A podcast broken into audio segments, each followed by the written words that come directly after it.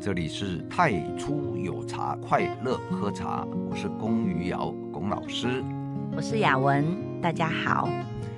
上一次啊，我们聊炉子哈，就只聊电的哈，有那个快煮炉啦，然后有这个什么电金炉啦，什么各种炉哈。那么呃，目前工作室用的是那个德国炉。而且还是古董德国炉，是两个炉口的。嗯，因为这样子呢，八五年生产的。哎，一九八几年这样哈。那那个呢，因为有两个炉哈，比较方便。那个一个煮滚了，然后另外一个呢是在哪里？呃，叫做给它保温。然后这个滚水泡完茶以后呢，那个温水哈，马上就可以转换。或者是倒过来哈，就是一孔煮水，一孔保温啊，对对对，两孔嘛，嗯，两孔那这样子哈，就尤其是因为我们免不了嘛，工作室是一个呃工作的地方，然后有时候客人多哈，比如说宾客云集，来来往往，哎，那在这个过程里面，那个我很像捧哏的，煮水就是呃不要，雅文有说过一个叫做，如果说水在那里等，然后茶呢。冲下去热了，然后茶又凉了，这个叫做什么？断气。哦，断气，那就是第一泡冲完没有肾。你你不是说老师都说冲那个泡茶要肾其死？那这个肾就是盛开的盛嘛，它有两个意思啊。肾的肾。哦啊，我我我听成盛开的盛。那我现在理解的就是，反正泡茶就是要一鼓作气。你前三冲呃天地人三泡茶法，冲下去之后要聊天呐、啊，第四泡再开始。哦，那个就是到生活茶哈，第、嗯、那个呃五六七八九，甚至泡到二十泡都没有关系。对，就聊天茶聊，就前面品的时候前三泡我觉得认真一点，所以那个水一定要接续上。如果第一泡冲完，然后水没有了，要等水开，可茶也凉了，这样子叫做断气。哎，那在这一个哈，我是看你哈，有用那个呃电电热炉，然后我看你还会烧炭呢。烧炭是个人需求，因为我觉得很温暖啊。因为天气很冷的时候，那烧炭它有一个红外线嘛，那你烧的时候身体也会远红外线，对啊，身体也会温暖。还有就是我如果泡岩茶，我就会烧炭。有有有有有有 泡岩茶。我我我觉得我使用心得，我觉得烧炭烧出来的水会就只单纯这样喝的话，都会比电炉烧出来的水要甜，然后要要。滚烫要有穿透力，就是熟透的感觉。我我们岩茶是在卖的，还是我们自己都自己在享用的？岩茶是我们喝不完就拿一些出来卖。哦，这样子哦，哎呦，好奢侈哦。就是我们每天都固定要喝一到两次，那还有剩嘛，就分享分享一下这样。我有林山茶也是这样的。原来如此，原来如此。对对，以人为本，人最重要。啊，对对对，工作室的工作者最重要。对对，钱赚不赚没有关系，但是要先享受了再说。人生嘛，快乐就好。要喝的快乐。对对。然后呢，那个就会很快乐的把这个茶分享出去。茶也很快乐啊，因为他觉得他找到了知己啊，然后他有互相被欣赏到啊。好，那么呢？你在用这个呃炭炉的时候哈、哦，你是不是还记得是什么情况之下哈、哦，然后那个炭炉就坏掉了？嗯，每一次坏的情况都不一样。有第一次是第一次，那我之前用两个日本的嘛，哦、我都给它用坏了。对，日本凉炉我都给它用坏了。那有一个是裂掉，外面裂掉，里面没有裂掉，里面那个叫炉子哈，你说台语叫炉子，哎，行炉子，啊，夯炉子。对，那外面的炉身裂掉，里面的那个夯炉剂没有裂掉。那另外一个日本的凉炉是外面没有裂掉，里面的裂掉了。哦、那怎么裂掉的呢？我觉得可能是冷热的关系吧，因为热炭如果冷炭再加进去，可能就裂掉。还是说我喷到水，我也不知道。我如果知道怎么裂掉，我就不会继续把它烧坏啊。因为我前两天才烧坏一个。我我也烧坏过。对啊，啊老师，你说你觉得是什么原因呢？那个哈烧坏了以后，我在观察，最主要是什么？我那个我烧坏是这样子，那个炭哈，现在我当时是用这个瓦斯喷枪，嗯，然后把碳排好之后，直接瓦斯喷枪哦，就在那个炉子那里哦，在喷那个呃熔岩碳，啊，那么有时候气喷、趴喷啊，这个一不小心就喷到旁边的这一个炉子。嗯。那没有哎，火没有烧在木炭上，竟然去烧在那个炉子上面。嗯。那炉子如果你单点加热的时候，整个炉哈，它的那个炉壁整个那个扩散哈，温度并没有快那么快就均匀。然后等到这一个呃热导系数，然后它呃不均匀的时候呢，这一边热那边凉，它就中间就啪就裂掉了。哦，我有没有可能也是这个问题？有可能，因为陈景亮老师说，我问陈陈景亮老师为什么会这样，他回我一句说，因为你没有来跟我学排碳课。哦，这这个。回答就解决了所有的问题，结果我还是不懂。因为你没有去学，其实有啦。陈景亮老师有来工作。对啊，他其实有教过我，那我也按照他教我的排碳方式，但是还是会烧坏啊。那这一个呢？呃，各位哈、哦，如果说有习惯在用炭的时候哈，那个炭炉，其实基本上是这样子，你把它当做一个消耗品啊。嗯。啊，那消耗品呢？就不要买太贵的。呃，或者是。买太贵也没有关系，因为假如说你是王永庆啊，王永庆已经过世了哈，你是这个曹新成好了，嗯，哦，哎，不要讲他，最近很敏感，那没有关系啊，他钱多啊，他拿陈景亮的那个炭炉，对不对？几万块嘛，烧坏了再换一个嘛，他应该没有时间去烧吧？他可能都是请人家帮他帮他烧，哦，请茶桶是吧？对啊，大户都要请茶桶帮忙烧。开车要请司机，然后泡茶哦，光是煮水就一个这个水桶，对，然后泡茶拿茶的是一个茶桶，嗯，啊泡茶的是泡桶，啊现在人叫茶旅，对不对？呃，茶旅，茶旅最主要其实哦，茶旅泡茶比赛的茶旅它有很多功用啊。哎，老师我好奇哦，插插话一句，茶旅这个名词是什么时候发明的？哪里来的？在民国七十四年。全国泡茶比赛的时候呢，那我们就说要看这一个以前呢、哦，泡茶就是一个人啊站在那里泡茶，然后评审坐在下面看你泡茶。那么我们就加了一个说，茶是友好往来之桥。嗯。那么就这一个茶旅呢，也可以看出一个施茶者，也就是茶人哈、哦，他跟人的关系是什么样？因为泡茶是。你跟器物的关系嘛，然后茶叶本身是你跟这一个茶叶这一个物，然后茶叶背后的整个大自然的关系嘛。但是这一些关系之外呢，假如有一个茶旅是看这一个茶人跟人之间的关系是什么，所以当时哈、哦，那这个茶旅又有一个辅助功能，就是它可以帮呃煮泡的人，施茶人，施茶人。他因为要把茶端出去给评审，说，哎，我泡出来到底好不好喝啊？然后他必须这一个茶人呢，要照顾水啦，照顾器物啦，照顾这一个客人客人的需求。对，然后那个要擦呀，哈，然后客人需要拿什么餐巾纸啊、布啊什么的，要帮他。呃，泡茶比赛没有餐巾纸了，哎。所以茶旅这个名词只出现在泡茶比赛嘛？那么这一个当时民国七十四年这样有茶旅之后呢？那么其实哈、哦，如果说有一个人在泡茶的时候，那假如旁边有一个助理哈、哦，厨房里面有大厨、有二厨、有三厨，对不对？然后也有一个那个根本还不算厨的 啊，这个他有有等于是副手哈、哦，然后这个那泡茶其实如果有人帮你来处理这个，哎，水没了，然后帮你去。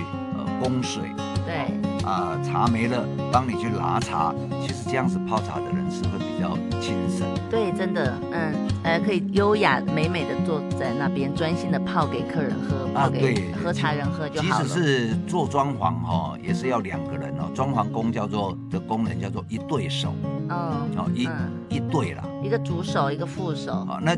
比如说你要搬木头，两个人搬总比一个人扛来的容易。哎，对呀、啊，对呀、啊，而且或者你正正在那个钉钉子的时候，你手走不开，你就可以请他帮忙拿一下别的东西。哎对，或者是有时候榔头掉下去，请人家捡一下。对，因为你已经爬在那个蚂蚁上面了。对。蚂蚁啦，不是不是高压哦，蚂蚁。对。所以说一对手基本上来讲，呃，还是重要的。所以泡茶哈，有一对手是还蛮好的。所以这个在讲合作嘛，对合作的关系，不要就是单打独斗。哎，嗯，那你这个在烧这个炭炉的时候，比如说你烧炭炉，比如说你炭当然是事先准备好了，好，那陈建亮老师说用他的炉，然后用他教的炭工，那么一个茶席假设以两小时为度，嗯，那么他的这一个都帮你好，哎，都帮你设想好了，一炉呢。五分钟水烧起来啊，也滚了。然后呢，这一个两个小时里面，比如说你要泡三泡茶，那他都帮你设计好。这个是坦白讲哦，阿亮老师他真的是脑袋有问题，怎么会想的那么周全呢？对，他脑袋有问题，就是想。想了大家都没有想到的问题。对呀，呃，然后做出作品来哈，就可以卖钱，因为他都帮大家想好了。真的，就是赚信息差嘛。哎，对。我我对我突然想到，我烧炭炉还有一个问题，嗯，可能是怎么烧坏的？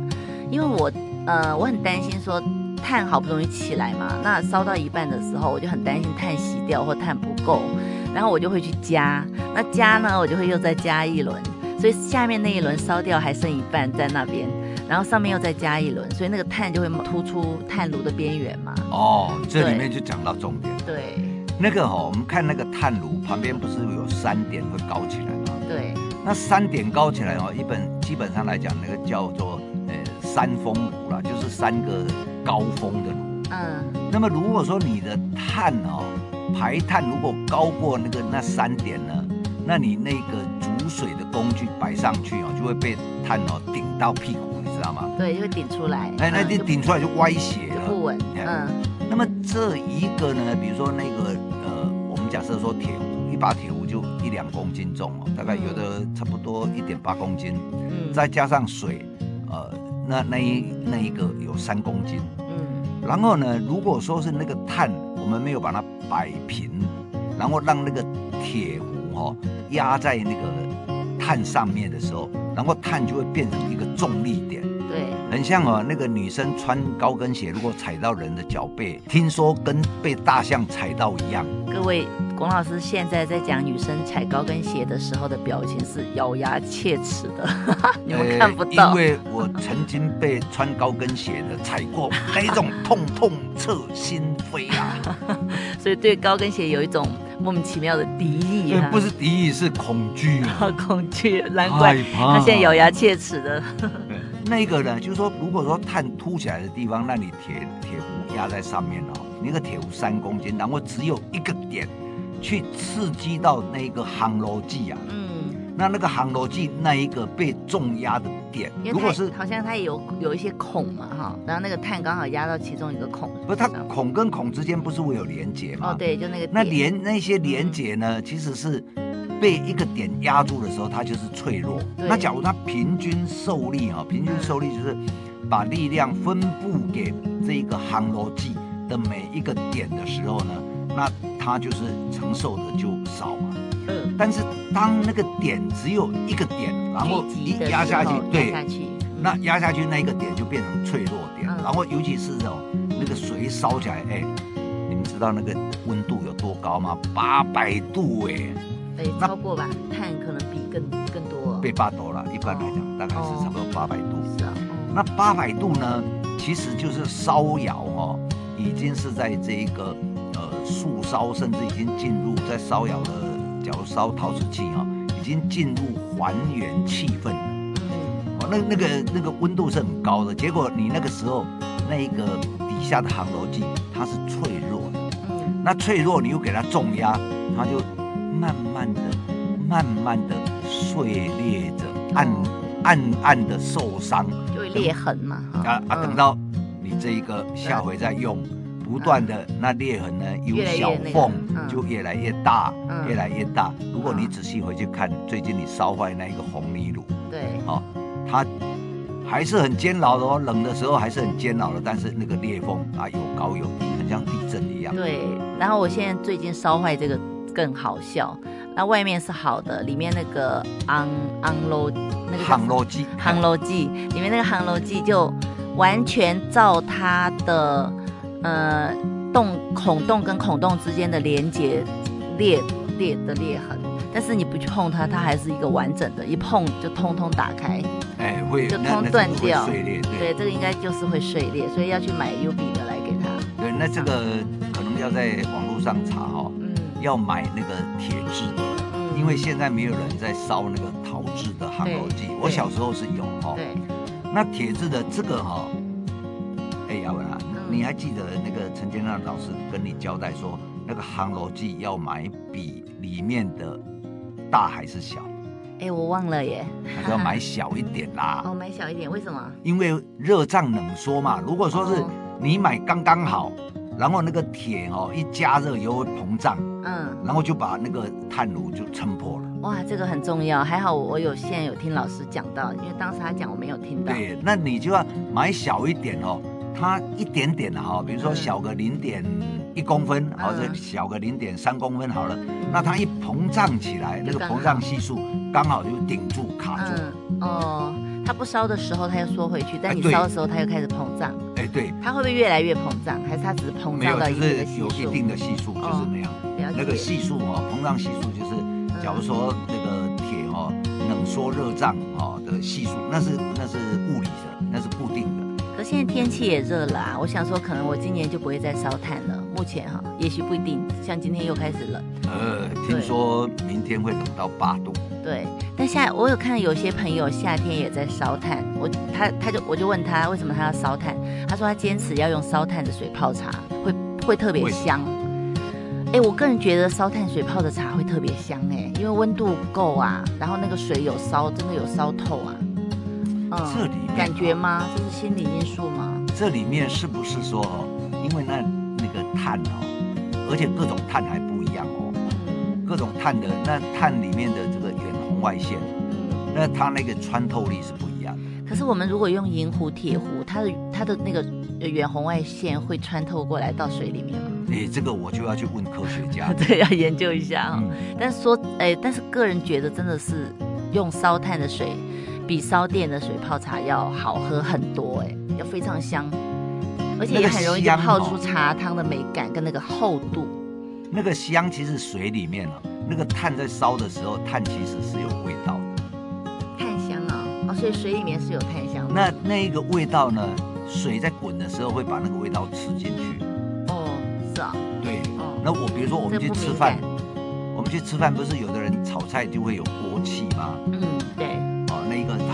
以把那个好像锅子的那个很香的气氛都炒在。炒菜里面，就菜会收菜收集了那个香香氛，就是那一个对环境的香分子。嗯嗯。那如果说是你用那个有很多烟的，嗯的碳哦，那那个那个水呢，也会把那个烟的那个气味收集进去。嗯。然后呢，那个茶泡出来就变正山小种，呃，烟熏正山小种，结果你泡的是大禹岭高山茶，那么夸张吗？哎，你下回你就可以试试看。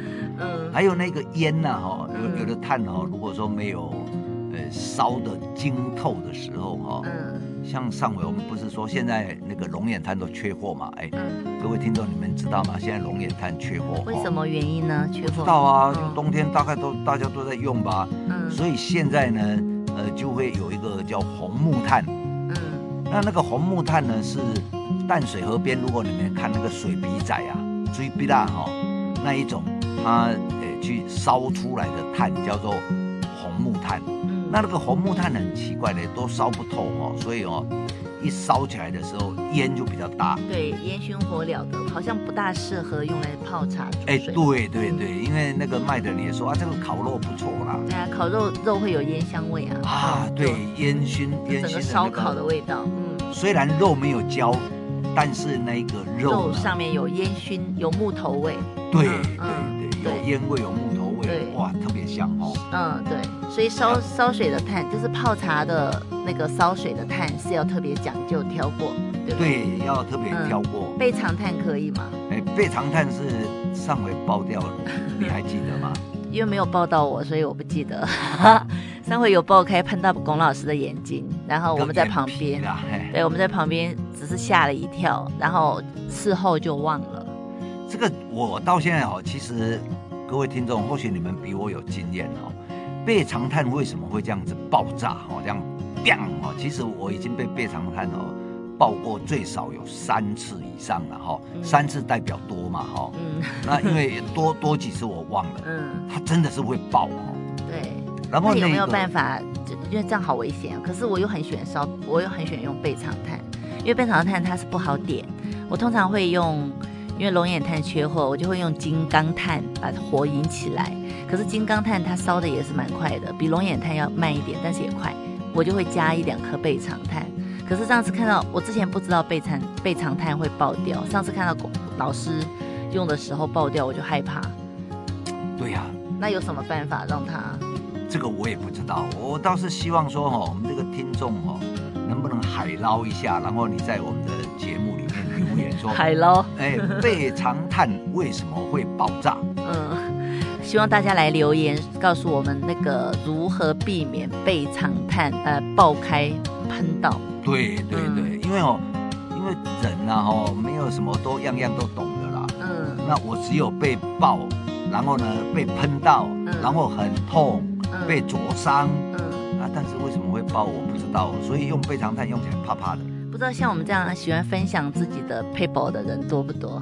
嗯，如果大家有那个锦囊妙计，也欢迎你来跟我们分享。我们教学相长嘛，哈，互相学习。好，那那个在烧炭的时候，像那个呃龙眼炭是有一个问题哦，它会哔哔啪啪吼，很多火星。嗯、你看那个工作室的榻榻米都被啪到了。你这样讲，老师这样讲，没有人敢烧炭了。烧炭好像都很危险。哦，那个叫做。用火小心啊，嗯、小心用火、啊，安全用火。但其实龙眼炭刚开始它会它会飙飙都会喷哈，那个火星我还我我比较怕，现在我不怕，因为那个喷在手上什么的比较不会痛哎、欸。但是就是你不要穿湿质的或者是薄的那个比较好一点的。而是现在那个塑胶哈，嗯、其实我有好几件衣服，就是呃什么。塑胶的，还有好几件塑胶的衣服被喷到，被喷到，然后就一个洞，喷到就一个洞，对，对。然后到最后就有一件呢，就是好以后哈、哦、要烧这个炭的时候就专门就对对对对对，穿那个还让它喷，对，烧炭制服，哎对，嗯，好，那我不晓得各位哦，在烧炭里面是不是也有衣服啊？比如说你很高档的这个什么丝织品啊，被喷到就一个洞。那老师，我想问你哦，有一些听众朋友家里没有烧炭的条件，那你刚刚也建议说他们，呃，至少要用电炉，不要用那个快煮壶嘛，哈，因为，哎，为什么我个人不喜欢用快煮壶？前一集已经讲过嘛，那我这边再给大家重申一下，就是。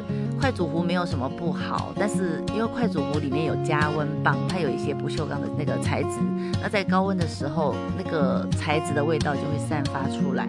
还有第二点，最重要第二点就是，因为我们泡茶哈，我们分生活的茶跟茶艺的茶，茶艺的茶就是如何把茶汤表现得优美，就让我们喝到一泡更好喝的茶，为茶加分。嗯，那今天如果用快煮壶的话，它没有办法好好的去控温控水。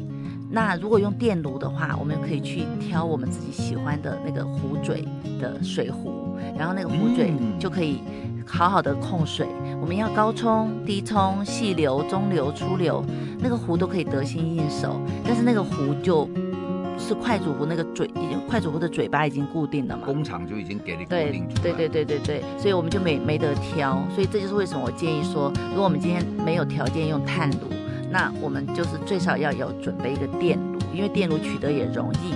那我们再去买一个壶，买一个银的、铁的，或者实在是玻璃的也可以。但是我还是不建议不锈钢，因为不锈钢的壶没有不好，但它用在厨房很棒，因为我们用各种调料。但我们今天要泡茶的水，我们用不锈钢的话，也是担心会有一个味道。就我们曾经是做过一个。叫了，都盲测的哦。茶那是茶课在教的，我们就准备了很多不同材质的壶嘛，然后让大家来品水。那其实每个人盲测、盲饮品水，品出来不锈钢的水都是有一点酸味的。哎，那其中表现最好的就是银壶跟那个陈景亮老师的那个陶壶。哎哎，甚至铁壶都没有银壶表现得好。没错，对，这个是我们呃在上课的时候盲测出来是这样子了。嗯，那或许哎不过也有例外呢。嗯，怎么说？我们有一把很贵、很贵的铁壶，那个煮出来的水会弹牙哎。对，就是兼具银壶跟铁壶的优点嘛哈。哎，嗯啊，更甚至更厉害。嗯，对啊，所以这个是例外，因为它看起来是铁壶。那很贵很贵的就不要讲了嘛，要讲我们大家都容容易取得的。不过有的人如果有钱的，一百多万也还好吧。哦，好，对，那欢迎大家来查询哦。然后我有听过最近有一个学生说，感官品评课的上面有测试，他们有一个题目叫做品水，他说非常非常的难。其实，在我们的茶艺课里面哈，就有教到说如何去品水。我相信可能上完这个课之后，可能品水这个部分稍微有一点了解，就不会雾煞煞的。这这里可以跟。各位讲一下啦，因为一般来讲哦，大家在上这个感官品评的，那个是用万分之一的碱哦，嗯，那你那个你都要光靠你的这一个舌头哈，你的味觉、你的两颊来感受哈，那个涩味哈，那个碱就是造成涩味的一个呃问题嘛，它用呃蒸馏水，然后加万分之一的水。那么我们就会说哦，靠着嘴巴在那里弄来弄去哦。那万分之一，坦白讲，呃，我状况好的时候，我我以前也测过了哈。那现在老了啦，真的啦，这个年纪大哈，感官功能会降低啦。嗯。那这一部分呢，我现在去测可能也测不过。不过我要跟各位分享的是说，如果你们有去在测验上哦，这这一个呃水的涩味的问题，如果你的感官功能降低了。哦，那个胃里的光感官功能降低，那么你记得哦，要用嗅觉去辅助它。水怎么会用嗅觉帮忙？水没有味道。会有味道的时候，一定有气，气味是合在一起的。所以你如果这样子，嗯，这样子的时候，那你就会感觉到那个有加涩味的水的气味跟没有加的，哎，它。会不一样，味会不一样哦，了解，嗯，所以鼻子要帮忙。哎，对，如果味觉味蕾不行，鼻子帮忙。对对对。哦，但这个也需要培训练，训练好开启嘛，因为其实我们一般的，我们一般的生活中已已经让我们所有的感官都蒙蔽了，就关起来，所以要需要重启。对，嗯。所以如果要重启的时候哈，有时候人家说龚老师啊，你教课什么？我说啊，我就是教你怎么样做人嘛。哼。所以什么做人呢？你的眼睛跟你多久？你的鼻子跟你多久？你嘴巴跟你多久？你的耳钉耳朵跟你多久？但是你了解它吗？总之就是眼耳鼻舌身意，通通都要打开，从无觉知到有觉知嘛。没有错。唤醒。哎，其实龚老师就是担任是一个重训教练的一个职责，因为重训教练是帮助我们把肌肉唤醒嘛。啊，老师可以帮助我们把感官唤醒，把触觉唤醒，是把把一些美觉美美觉唤醒。对，嗯，那么哈，当我们的感官功能被充分唤醒之后哈，其实世界都一样，可是我们换了一双不同的眼睛，我们换了一个呢，我们知道说鼻子不是只有呼吸，嗯啊，然后我们知道说眼睛不是只有看路。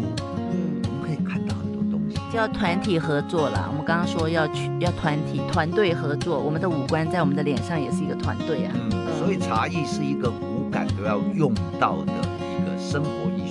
对，那我在这边不答一个好消息哈，我们本来我们是有一对一的茶艺课，那是由龚老师那个担任讲解。那以前是有固定的课纲，但最近发现说来上课的同学们蛮多的，那每一个人都有每个人自己的问题，嗯，所以我们现在我们有一个新的方式，就是跟大家宣布一下，就是依照你个人的呃一些实际情况来为你特别量身定制你的茶艺课。你专属的茶艺课，对，这哎，通常是三堂，但是如果有想要增加的话，我们就再来那个进一步的洽询。是，嗯，我们总是希望说开一个工作室嘛，啊，然后也透过教课啊，能够真的实际到帮到每一个人，嗯，啊，用我们四十年的错误的经验，然后可以协助各位不要再重蹈覆辙。对对对，然后协助大家有一些正确的经验。嗯，对。那么今天呢，就在这里要跟各位说拜拜喽，哈！太初有茶，快乐喝茶，我是龚玉瑶龚老师，谢谢大家，我是雅文，拜拜，拜拜。